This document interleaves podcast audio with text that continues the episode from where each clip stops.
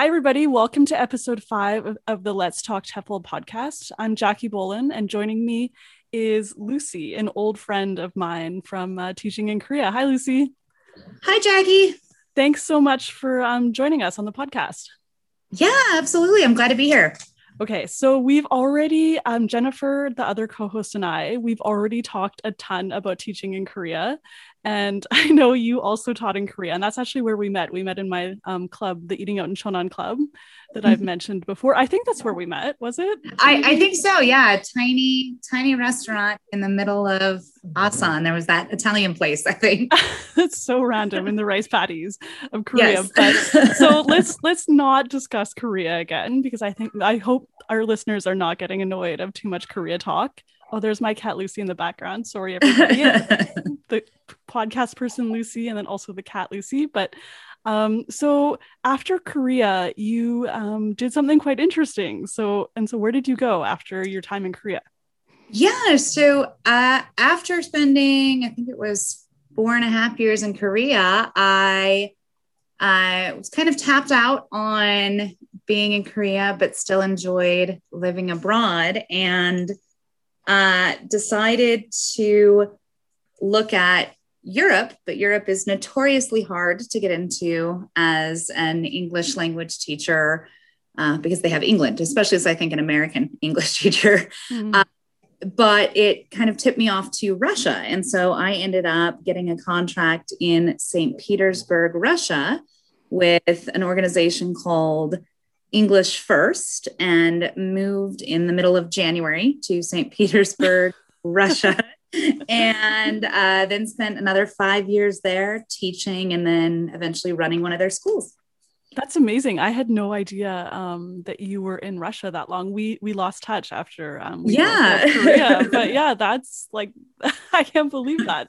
So um, so why Russia instead of somewhere like say like Southeast Asia, like Thailand or Japan or like South America or or places like that? So like, what drew you drew you there? Um, absolutely. I think part of it was uh, my father had always been uh, a big fan of Russian history, Russian literature, and uh, it always just sounded almost mythical. There was something really interesting and unique about Russia. And I think it was one of those places that, at least when I was in Korea, that no one went to. Everyone did the Southeast Asia thing, even if they burnt out on Korea. And so it it felt unique, it felt exciting and and like a very different adventure.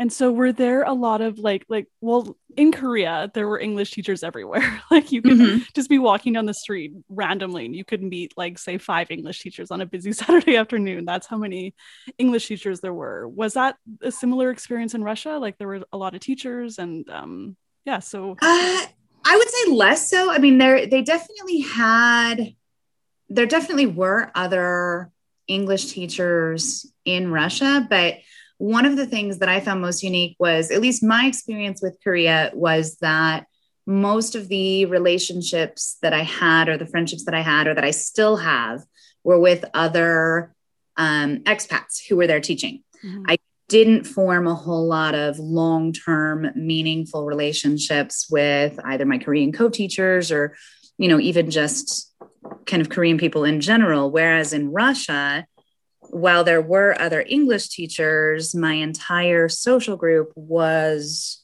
Russian. Um, you know, I think the entire time that I was there, I hung out once or twice, usually at a work function with other English teachers, but then most of my social network over those years were Russians. And I think I think it was just a different vibe in terms of the way groups formed. That's amazing to hear you say yeah. that. Um, yeah, that was my experience in Korea too, for sure. Um, I did have a few um, good Korean friends, but yeah, I definitely spent the majority of my time with the other expats. So um, to hear you say that, that you hung around with the Russian Russians mostly, um, that must have been um, kind of an amazing experience, I guess, like learning about the culture and being in a place and um, hanging out with the locals all the time. Yeah, it would just be be different than Korea for sure. It was, and it was. Um, I mean, say I can't. I actually did travel around most of Russia, but St. Petersburg in particular is just beautiful. It's it's a lot like living in a fairy tale. I lived in an apartment where my backyard 15 feet from the door of my apartment was the church of spilled blood um, it was lovely and i think that you know at least before i went to russia you have all those i think cold war diehard movie stereotypes where mm-hmm. russians are super cold and unfriendly. And i found the opposite to be true. There's there's a lot of they don't do the artificial thing that at least in America we sometimes do where you meet people and how are you? And I'm okay, I'm great.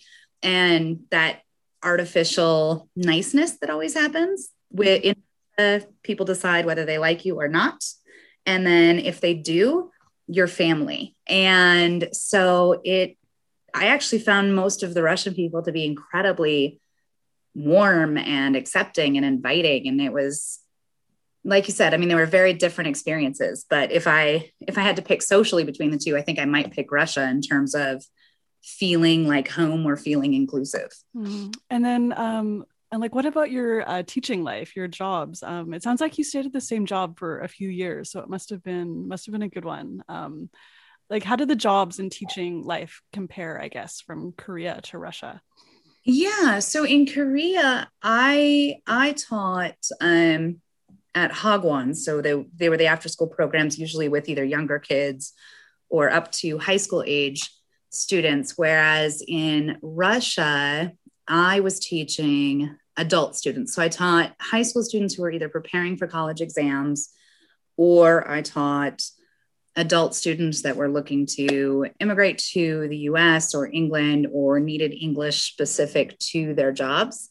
So um, my student demographic was a little bit different, but hours wise, it was similar. It was, you know, usually not your, if you think of teaching in the States, where I assume Canada, you know, it, it wasn't the standard seven to three. It was later in the day where people would come after school or after work. Um, but in Korea, there was very much that culture of working all the time. I I believe our contracts all said that we got time off. I don't remember ever actually. It was usually so, like 10 days and you had to like yeah. fight for like every last one of them. but in Russia, you know, there's plenty of time off. I think we had most of the month of January off just because it was national holidays. We had Women's Day off. We had, you know, we were encouraged to take time off and um the school that I worked at was well staffed enough that we ended up working. The school itself was open and offered classes six days a week. But as a teacher, we never taught more than four.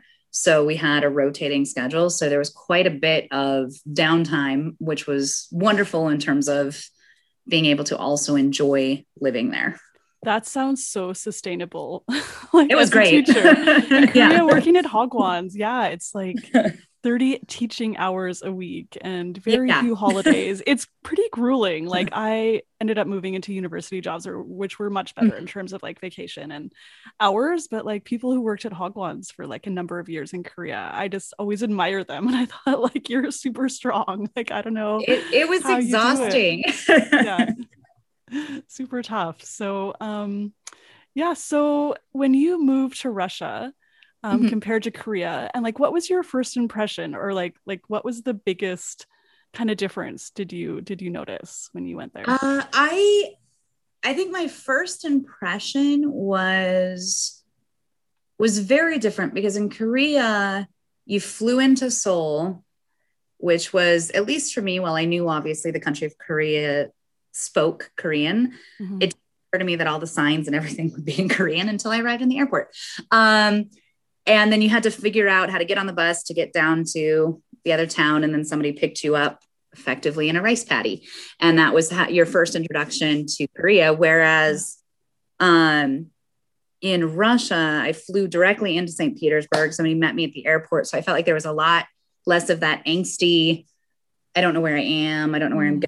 going. And they sent um, they brought a student from the school as well as uh, a couple of the teachers you know took me back got me settled in my apartment took me out to lunch. So it was very it was very welcoming from oh that sounds so nice. Yeah it was, it was quite nice. Uh, did a quick tour of my neighborhood so I knew where things were. And then, um, I mean, I remember, I remember that I moved in January and being really worried that it was going to be cold. Mm-hmm. Uh, and it was cold, but I grew up in Salt Lake City, Utah, where we also get snow and have mountains. And I think my second impression of St. Petersburg was being incredibly impressed with their snow removal. uh, they move it all into the canals. Oh, smart. It'll dump and there'll be a foot of snow. And then 15 minutes later, it's magically gone. And I remember wow. it's fabulous. so, that is the opposite of Vancouver, where it like right? hardly ever snows. so I think there's like basically like one snowplow for the entire city. So everyone's like, "Oh my god, it snowed this year!" like, and then yeah. the snow stays on the streets and like turns icy, and like the roads are super treacherous for like weeks because that one snowplow right. is working twenty four seven, but can't really cover like a city of five million people that effectively. So yeah, yeah, super sketchy but I think, yeah, those were the first two is that it was really welcoming and that despite being really cold, mm-hmm. um, was easy to deal with because you didn't have the snow issue. You had the nice. cold, not having to wade through snow everywhere you went.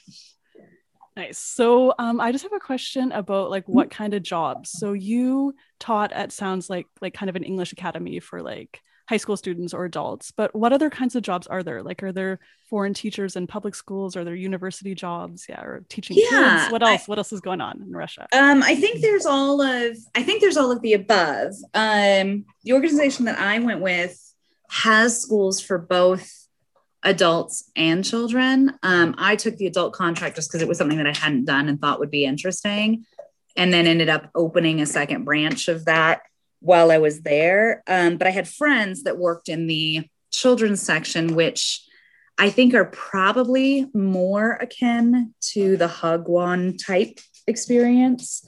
Um, I know that they enjoyed it. The hours weren't as bad, but it was very similar in terms of that after school program and working with kids after they got out of school. I didn't know quite as many people who worked in uh, universities. I think similarly to Korea, the biggest market for English teachers there was always the private academies, and oh. there varying strata of them um, with varying reputations, similar to Korea, and I'm sure everywhere else. um, but I do think occasionally people would get the university positions, but I think in some ways they were more difficult to get in Russia than even say the ones in Korea which required the masters and a few other things, just because there weren't as many spots open. I, I feel like the only people that I knew of that worked within the university system in Russia were also studying or doing research and were attached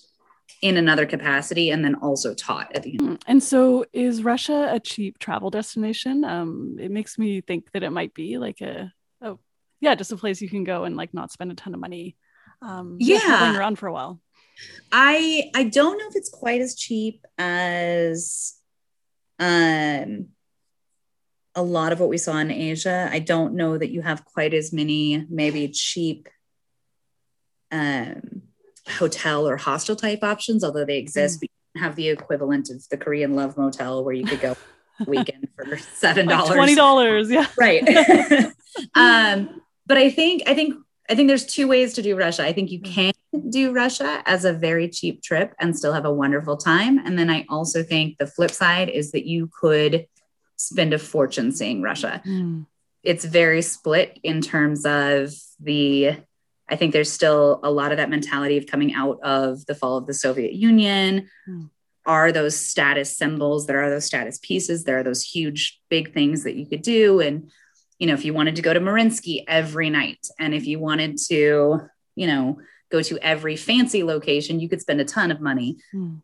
You could do the more local thing, still see everything, uh, but spend a lot less money, if that makes any sense. That does, yeah, that makes sense. I guess it's the same in Korea or like any country. Yeah. You can travel cheaply or you can travel yeah. really very expensive way, except in like a place like Vancouver. There's no mm-hmm. cheap options. Yeah, there's no cheap option there.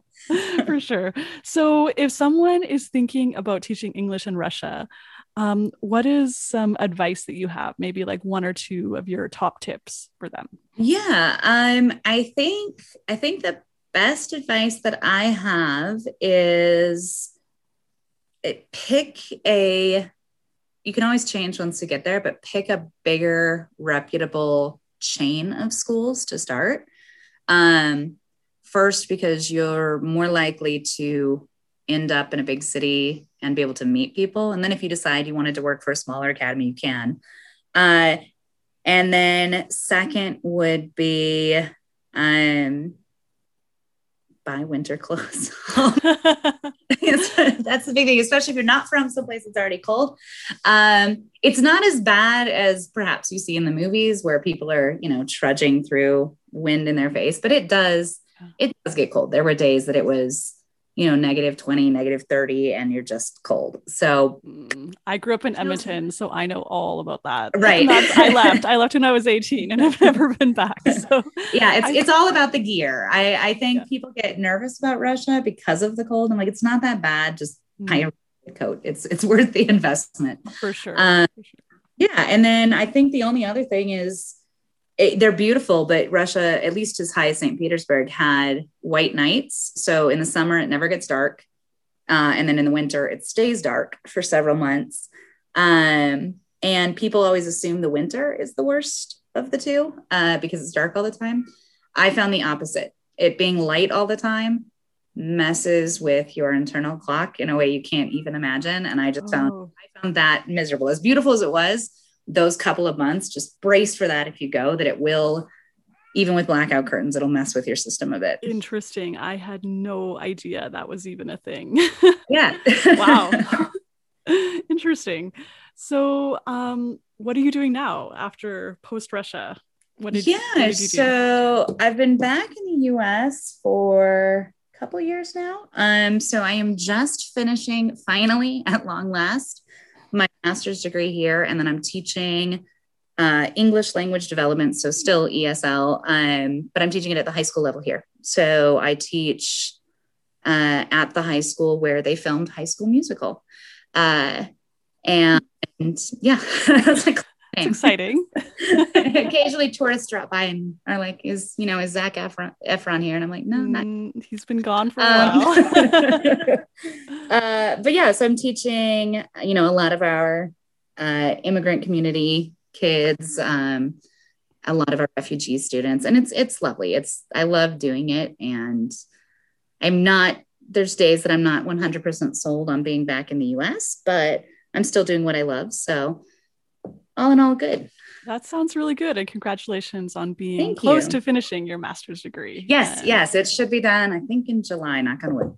Nice. Uh, it sounds like you have a great job too. It sounds rewarding yeah. and interesting. And yeah, that's great. It's time for a tip of the week. This week's teaching tip is a variation on rock, scissors, paper that's used as an icebreaker. So have your students stand and break into pairs. Each pair will do rock, scissors, paper, and the winner will share one fact about themselves.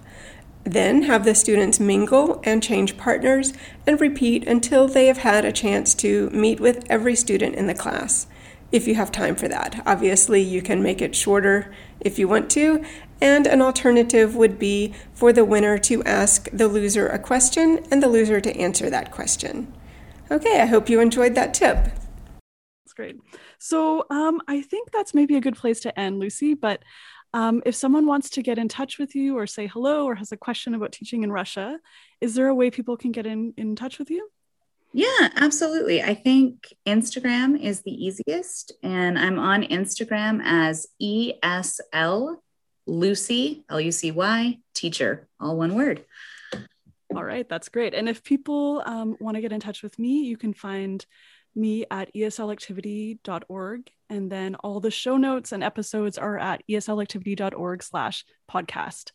And um, yeah, thanks, Lucy. And we'll see you again in a couple weeks, everyone. Bye.